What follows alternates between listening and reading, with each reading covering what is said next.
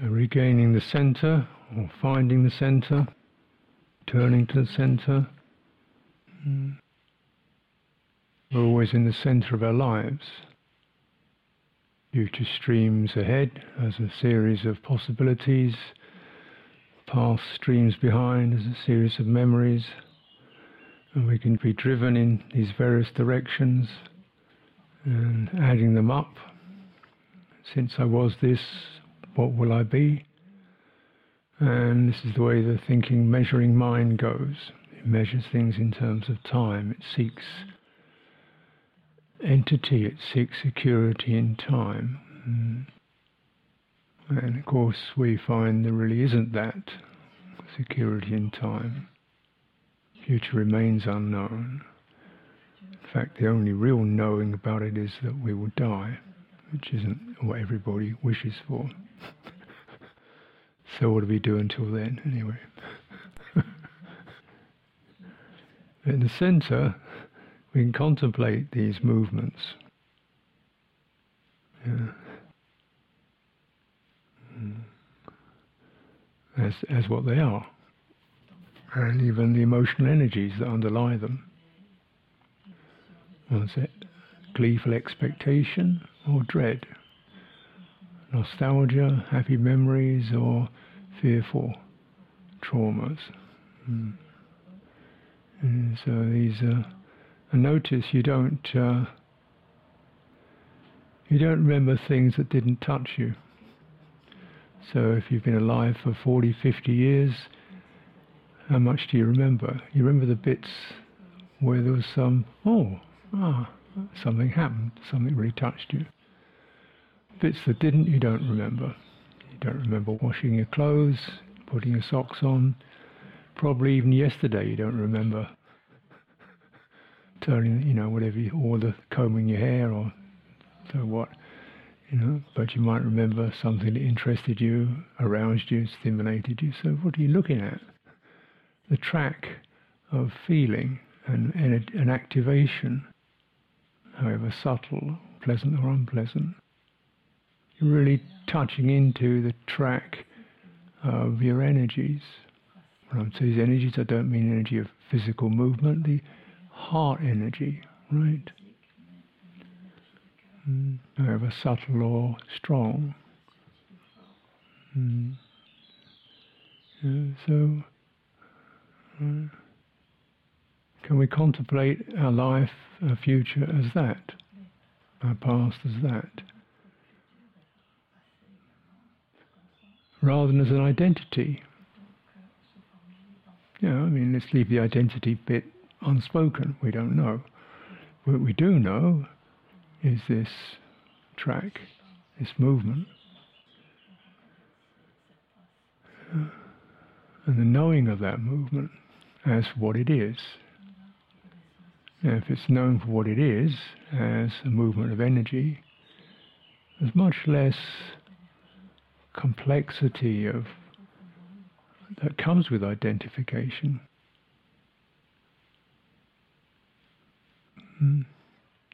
Where we create a whole kind of, try to firm up something that's actually fluid.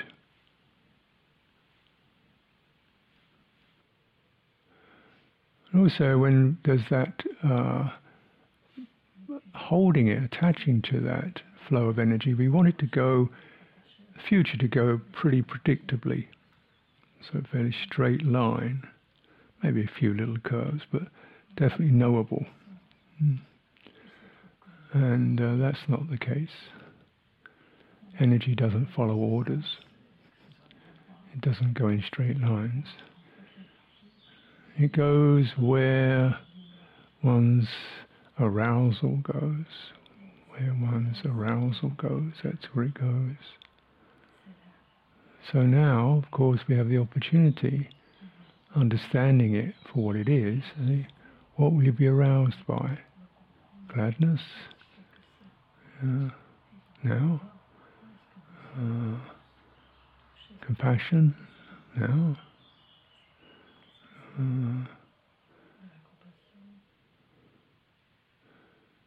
sensitivity, ethical sensitivity,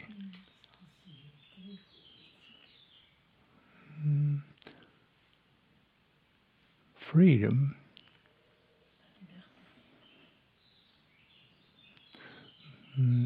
there are many calls on that energy.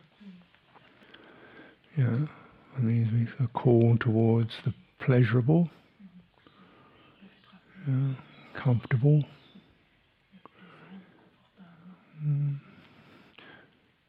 but there's also the call towards freedom, liberation, openness, not getting stuck, keeping one's potentials open, keeping one's life open. There's that call. This is the call of faith.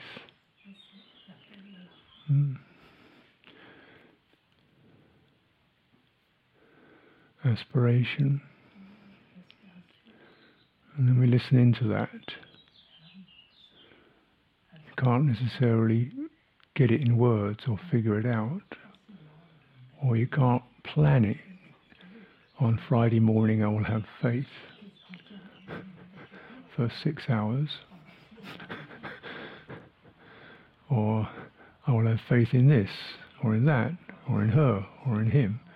You can't, you will now have faith. It doesn't work like that. You can't push it. You can't predict it. You can't tell it. So you have to sort of open around it. Where's it going to happen? And ask where that is. Invite it. Where is that now? Sense of there could be an opening. There could be. And where that opening will go, I think if it goes towards, if it's really tuning into the best possibility, it will be open, free from bias, contamination, pressure, self-importance.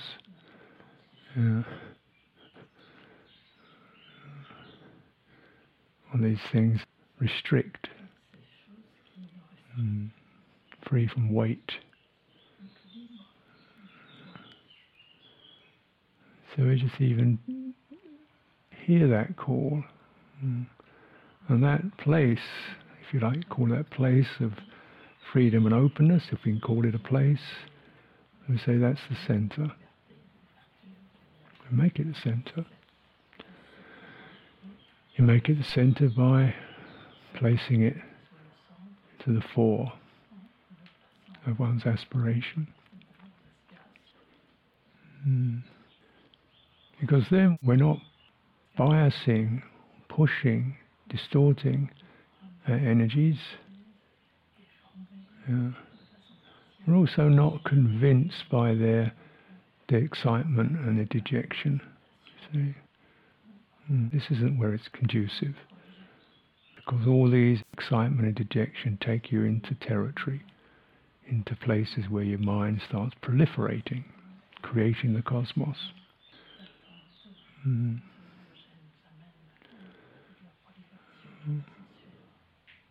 when you contemplate the sense of openness, even the balance in your body,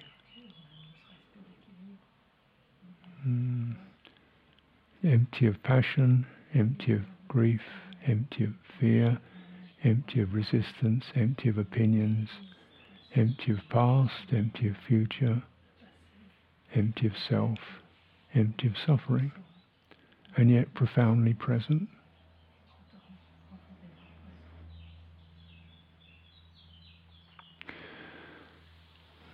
When the Buddha taught the middle way, very famous, well-known epithet, the middle way. It gives you the sense of the centre.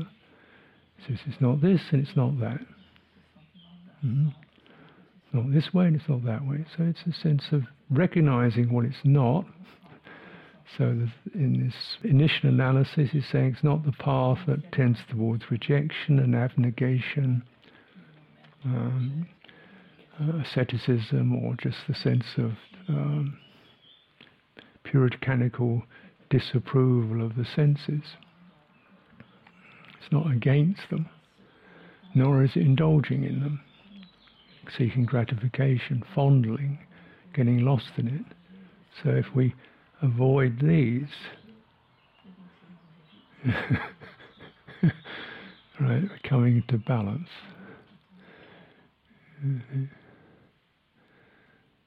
Now one can have all kinds of views and opinions about are these extremes. You think, you know, at the time of the Buddha there'll be those who definitely felt that self-mortification was the right thing to do, senses are bound to death and mortality, and you know, and sense appetites, and so it's a strong view, which you definitely formulate a view around that. Yeah. And of course there are those who felt the opposite. You can formulate a view about be happy, we have these senses, we're endowed with them, it's our right, you know, fulfillment through these. You can have a view about that, and this can still go on. But avoiding a view, just saying, maybe so, maybe so. Where am I now? Yeah, in the centre. So the centre is also a path that eliminates views. You can't form a view around it, apart from to recognise that's an imbalance, that's an imbalance. Yeah.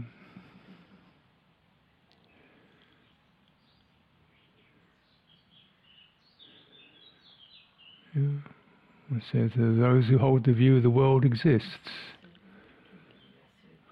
There are those who hold the view the world is an illusion. The Tathagata, by not holding a view, is liberated.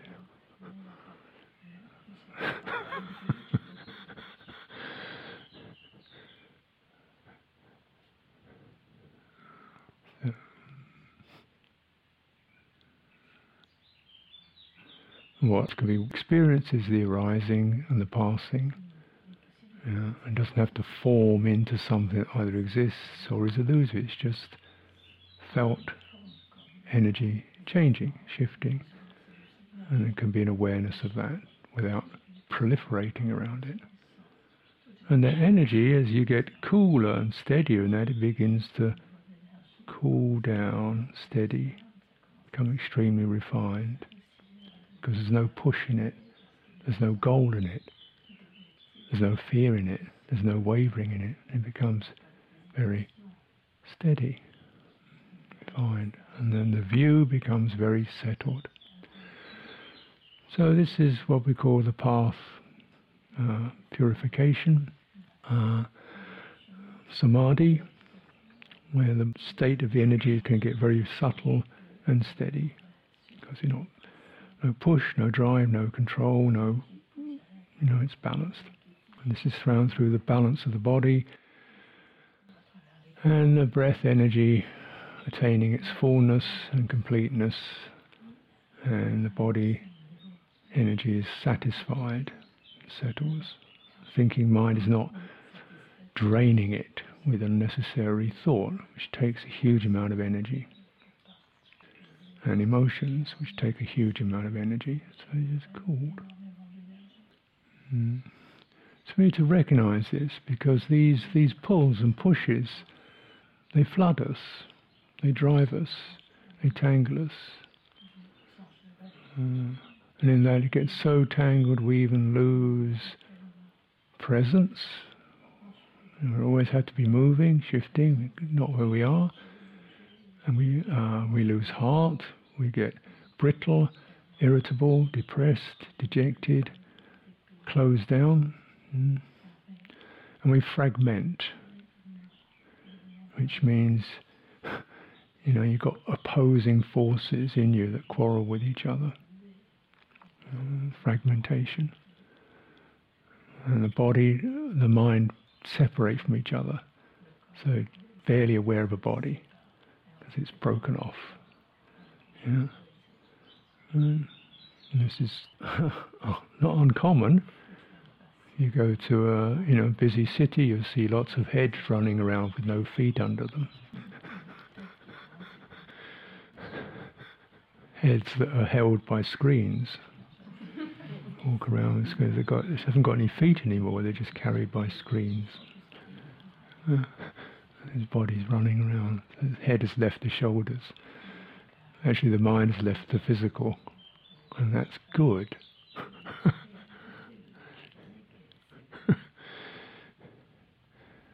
Yeah. It's dislocated. I was talking to a friend of mine, one of the younger generation of monks, and who was born in the United States. He didn't actually know all the states of his own country, didn't know what they were.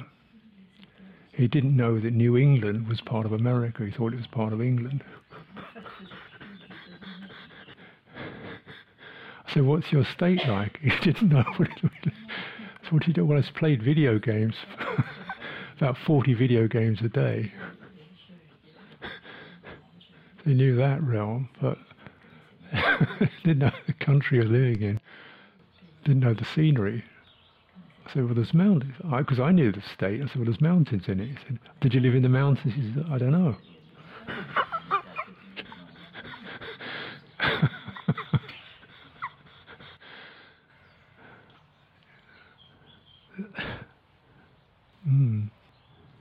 This is dislocation, fragmentation. So you can't go into one fragment and make it control the rest of it. You can't get your head to control your body. You can't get a thought to control your emotions. They've got to come together. And it's not that one is going to be supreme over the other. It's going to be that they all tune into the center. We gather around this. We gather around the place of feeling and opinion forming. And that's that. Feeling a mood and emotion forming. Feeling one passing. Feeling passion. Feeling it fading. Because that's the nature of the center. It can witness. The Buddha is called the Lokavidu, the one who witnesses the entire cosmos, meaning, of course, internal cosmos, external cosmos, his world and his psychology, you could say, as this. And it's going to be clear, this cultivation is cultivation of citta. In citta, I've used the English word heart, because it's simple, straightforward, and it's not bad. Mostly because it's the center of where things are felt, where there's impulse, action happens, moves out. It's the center of ethical sensitivity. It doesn't feel right. Doesn't feel right. That feels rough. We sense that. It's the place that does get overwhelmed with fear and aversion, passion, craving. And it's the place that can be cleared of that. And most fundamentally, the center of our lives can sit in that and direct that. So our actions, our impulses, our sensitivities are informed by that cool inner balance. So we contemplate citta. And when the Buddha talked about contemplating citta, he says in the Satipatthana, again, Buddha tends to be very terse, brief. He says he contemplates citta as affected by passion. So it doesn't mean that we are passionate, it just means that citta, the flood of passion, moves through it. What does passion feel like? An arousal, energy, heating, warming and driving towards something, to catch it or delve into it or feed on it. Yeah? Could be an idea, could be a banana, So driving into it. And when we drive into that, then this means, of course, that our attention is gathered around that and we ignore the rest. The rest of it fades out. We lose that big picture. So obsessed with or fascinated by a particular thing, we forget where our feet are. And the energy arises from passion, and it goes into this, is seen as in the object. It's actually coming from our own hearts, and it's projected into the object, so it pulls us. So it's this amazing kind of conjuring trick. Passion projects into the object, and the object then pulls. Of course, the object, banana, doesn't do anything. It's just sitting there being a banana. But suddenly it can pull me. And that's not the only thing. How did it do that? Because we threw the heart's energy into it, and it drags you out. Remember, it's a mutual cosmos. So what you give your energy to will come back and pull you towards it. And passion is a certain funneling or filtering of attention around that signal, a glowing signal. So we get extremely motivated by that glowing signal. Don't recognize the signals happening, not in the banana, but in here. So, why don't I just turn it back? What's happening? Feel it in the body. Own what's here. What is this? And how does this feel? Unsettled. Kind of glowing, certain fullness and richness, but wanting, unsettled, not steady. And contemplate. So we're seeking fulfillment in something. It's never fulfilled. It seeks it in something. And if we're coming from the center, we recognize that pattern, the moving out towards something. Then we lose ourselves in our passion. I expect most of us have experienced this plenty of times, in music, games, people, and you kind of lose yourself in it, and then when the thing changes, the person goes, or the object fades, or something, a bit lost. So you contemplate it, the effect of it. Contemplate the mind when it's affected by passion, contemplate when it's not affected by passion, when it's just cool and steady. So you see there's an alternative. Measuring it. And the Buddha, again, he just says this is what you do. You just presents the map, you check it out. Doesn't say you should do anything about it, because the sense of the Buddha trusts your center will, notice that and come to its own conclusions. It doesn't say you should be this, you should be that. It says, oh, that's the way it is, isn't it? And then center can actually encompass that. I know that. What do I actually follow? That's another question. And so naturally all our lives involve some kind of choice. I'm kind of going to do this, going to go there. So definitely the energy does get moving. And take that movement of energy carefully, keeping hold of it, so the clarity and the beauty of it can be held. It doesn't just blindly flash. And we stay with what we're doing. Stay with it. Certainly embodiment's a great help for that.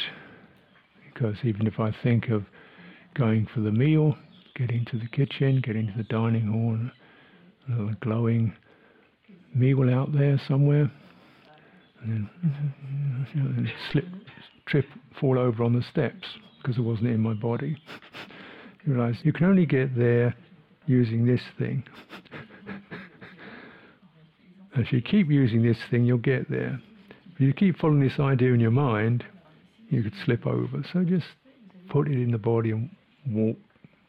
And you might find by the time you've got there, all kinds of other interesting things have happened. You've seen the rain, you've smelt the flowers, you've seen the birds. You haven't been closed by what you're aiming for. You stay open. That's when it's not affected by passion. It's clear, purposeful, open. Affected by hatred, ill will, bitterness. These are termed internally and externally. So internally we experience passion for phenomena, internal phenomena. We like the arousal experience. That's the internal, we like that firing up. That's the internal. External, we see things that cause that. When you stay in the centre, you know this is this. And there's a lifting of attention.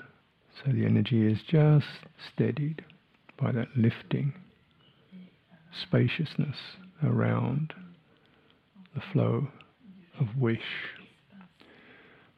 Aversion is to do with resistance. So externally you see a world of unpleasant people, hostile people.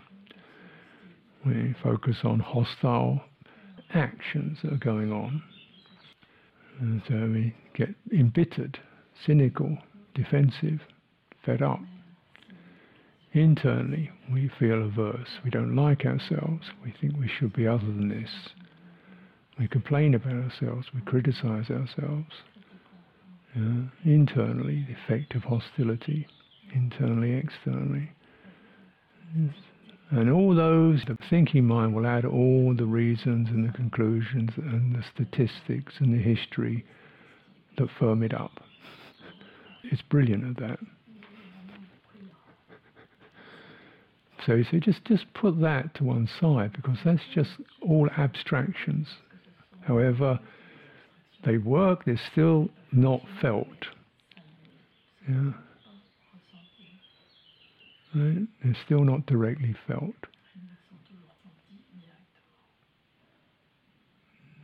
They're just abstractions. Even 2 and 2 equals 4 is true, but 2 apples doesn't make 4 apples, it makes a good meal. As a direct experience.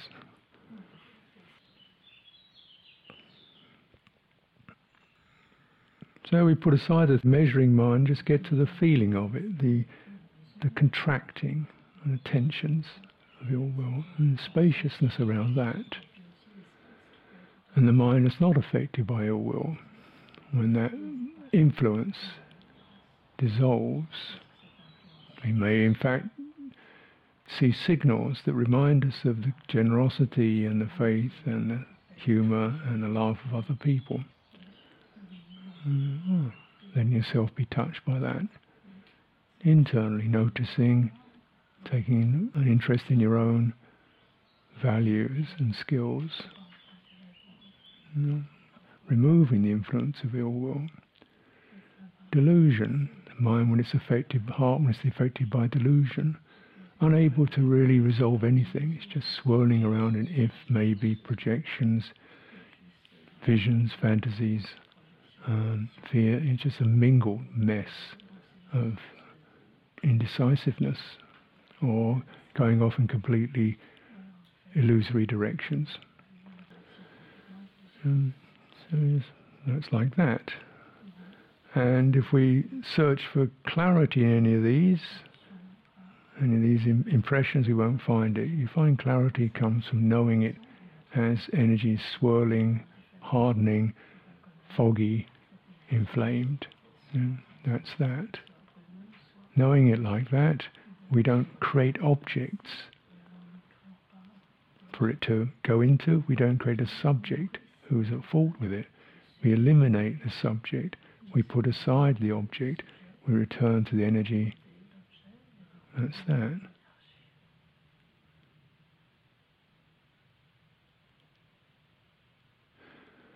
Let's notice, in one's own psychosphere, how many people are, you find, oh, she's this, and he's always telling me what to do, and she never turns up, and her cousin's really crazy, and my sister's a bit of a neurotic, and it's kind of annoying people. I'm always living with annoying people. I wonder why.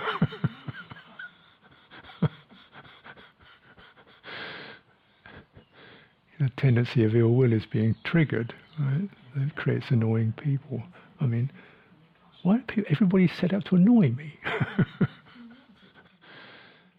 So, when the penny drops, well, there's one, that's a key feature, unifying feature is the quality of ill will. Oh. And then it's going to bounce back. That's for sure. The ill will towards others is going to come back towards yourself. Because that's it, those energies always mutually create an object and a subject. If they're allowed to run out, they create both. And this is dealing with the directions. Then God Buddha then says, contemplate the shape. This is the mind constricted, a sense of frozen state, locked state, constricted, contracted, shrunken, the heart, shrunken, constricted, contracted. Be open. And what we need around that, as you go down through this, you realize it gets simpler, because now experiencing contraction and restriction, well, and you start to resonate with that openness. You open around it and you resonate with it. Heart can resonate.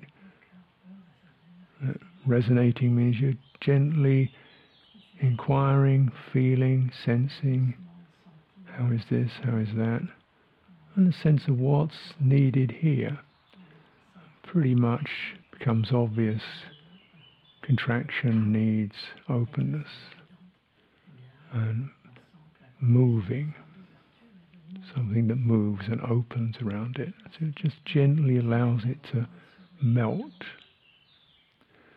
In that melting, there may be the reasons or the conditions for the contraction: fear, bitterness, trying to hold it all together, seizing up, trying to gain control and make sure everything works, fear of things going wrong, fear of making a mistake, fear of other people blaming me, get tight. What's needed? Open space around that, and a gentle engagement, not a trying to destroy the constriction, but a gentle engagement, resonant. How is this? And then feeling in the body. When we get to citta, we enter this level of citta, we're moving towards samadhi, because we're beginning to acknowledge the citta in terms of how it affects the body energy. And then, of course, when you do that, it begins to take away the mental explanation. Say, whatever the reasons, whoever she did and isn't, and whatever he is or isn't, this body is feeling seized up. The throat's seized up, the face is tight, the shoulders are hard, the chest is contracted, the belly's tight. This is, whatever she is or he isn't, I'm this. Or I'm in this. Do I want to be in this? Now, rather than go out and deal with her and them and this, why don't I just deal directly with this? Because this is something I can directly deal with. I can't change the world. I can directly deal with this. So begin to spread your awareness over your whole body. Breathing, releasing, extending, and constrictions begin to soften. You may feel emotional shifts and changes, and that's all fine, and letting things move on. Notice the mind distracted. One is constricted, contracted, the other is distracted. I mean, it scatters. It easily scatters out into 4 or 5 different directions at once. These are quite common, normal experiences, incidentally. You know, people manage to live their lives with these.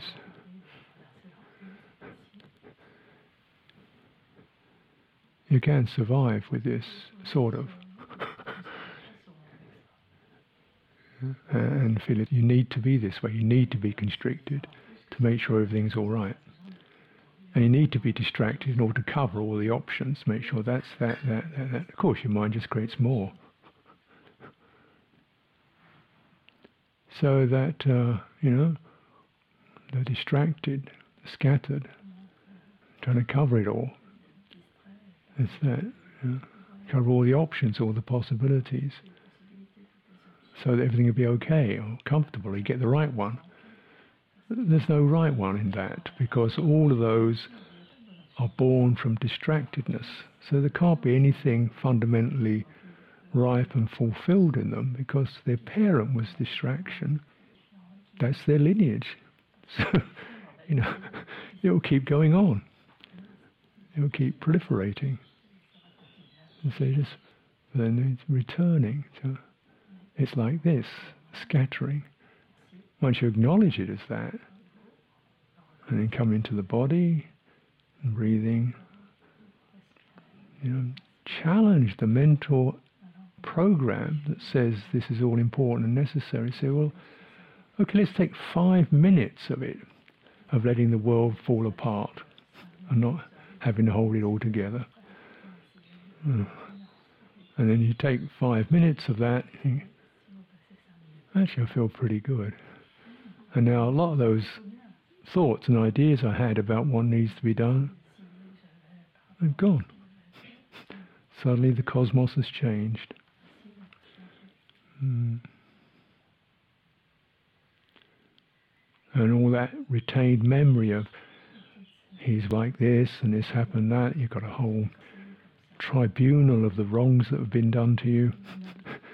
And you're hard and heavy in that, and then you release, you think, oh well, yeah, life's a bit rocky, it's gone.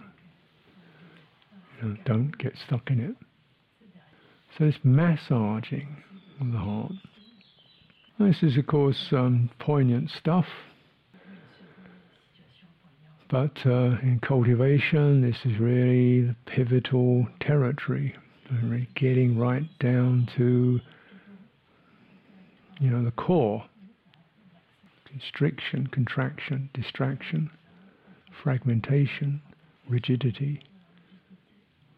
And you can really feel them in your body, and you can release them in your body. And it's only when the mind has entered the body that you get into heart. And so Buddha goes on, he says, then you come into, this is the mind, the heart made great, the Mahacitta, the Mahagata Citta. And suddenly it's through crossing this territory, through massaging these forms, these shapes, accessing, massaging these shapes, that very quality enriches the heart. Its energy becomes suffusive rather than directive. Yeah. So instead of trying to rush this way, that way, that way, it just gently suffuses. This is the great citta. And witnessing that, when it's like that,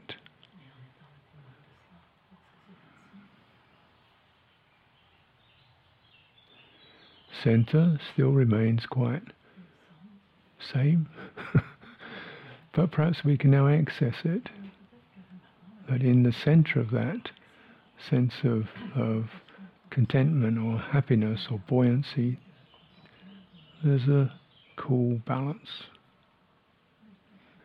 And of course it's quite understandable that one gets really excited, gets a bit excited about feeling expansive and spacious and a bit of luminosity going on. I know, you know. Oh, yeah, so I'm like, yeah, you know. But then you're still getting fascinated by energy. Energy is necessary, energy is important, but balancing energy is more important because it's, you know, it's potent stuff, and people can get very blown out by it if you don't span it with awareness.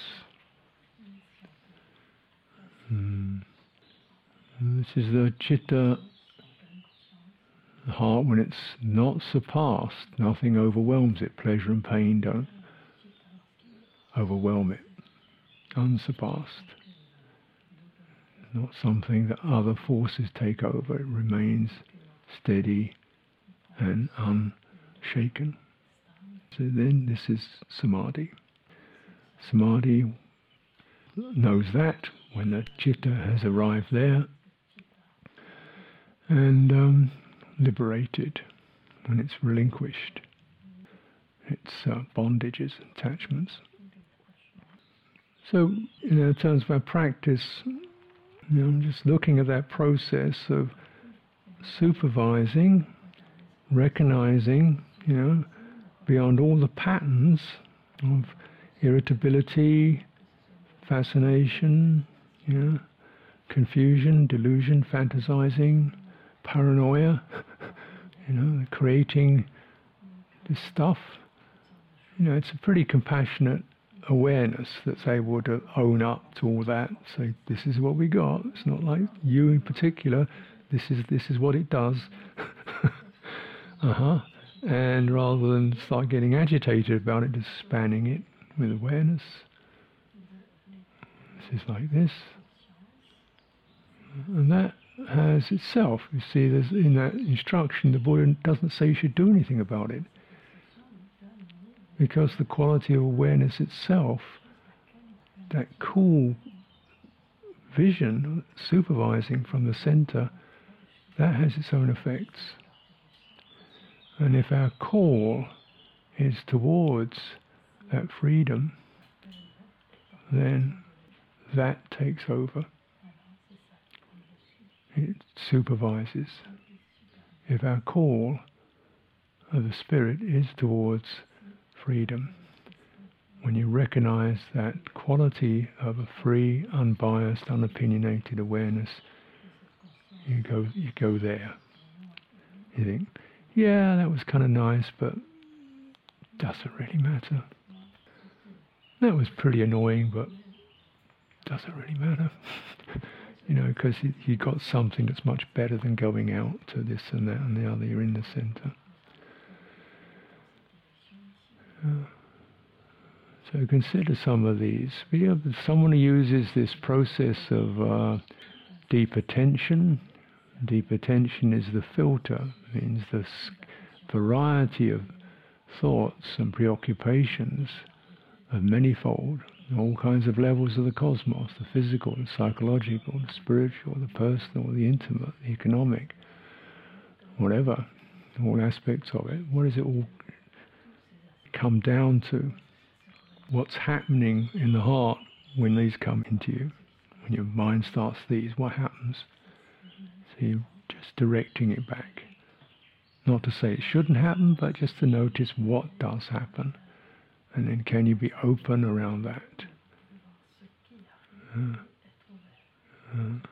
So because it's the case, it's always going to be the case that the heart jumps in and does something. It's activated, it's sankhara.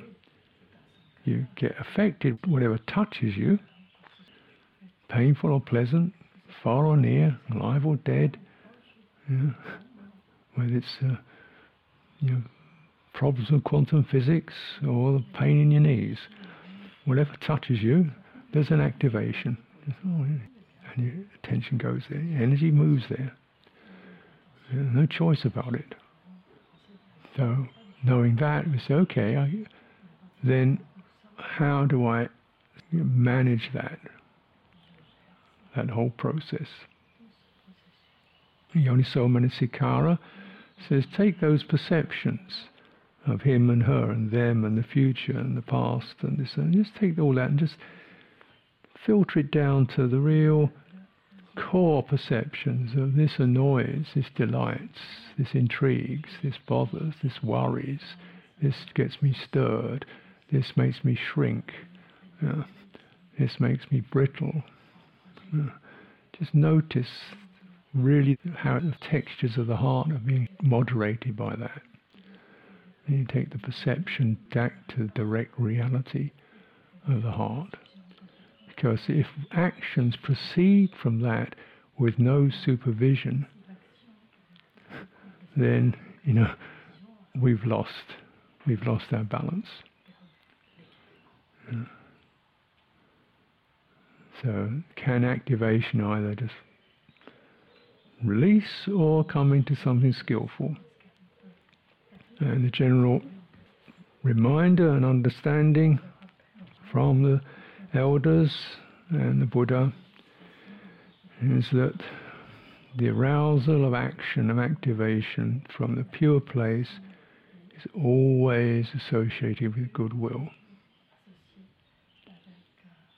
It doesn't mean I'm going to change her, it means my first motivation is I'm willing.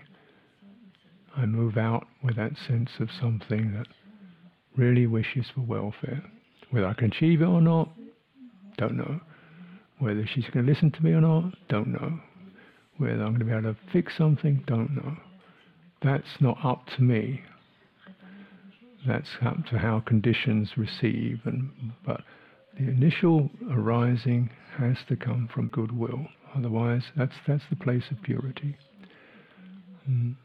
So again, there's certainly room for action.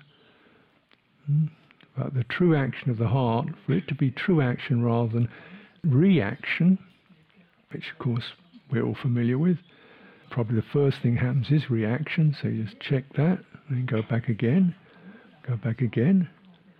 and until the first arising is harmony. May there be harmony. And we notice what's bothering.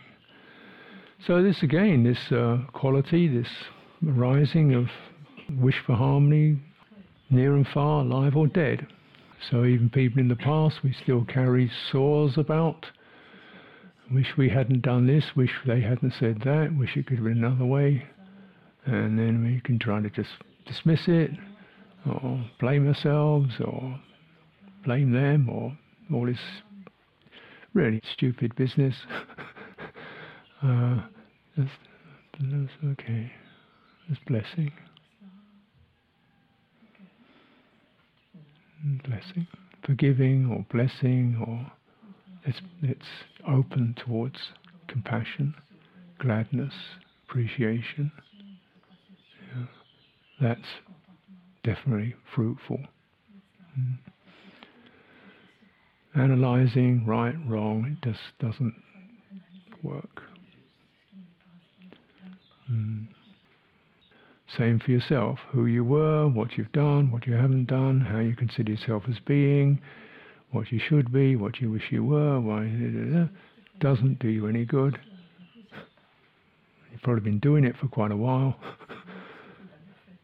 What does, just come to that openness, this is the heart affected by fear, depression, sadness, overwhelmed.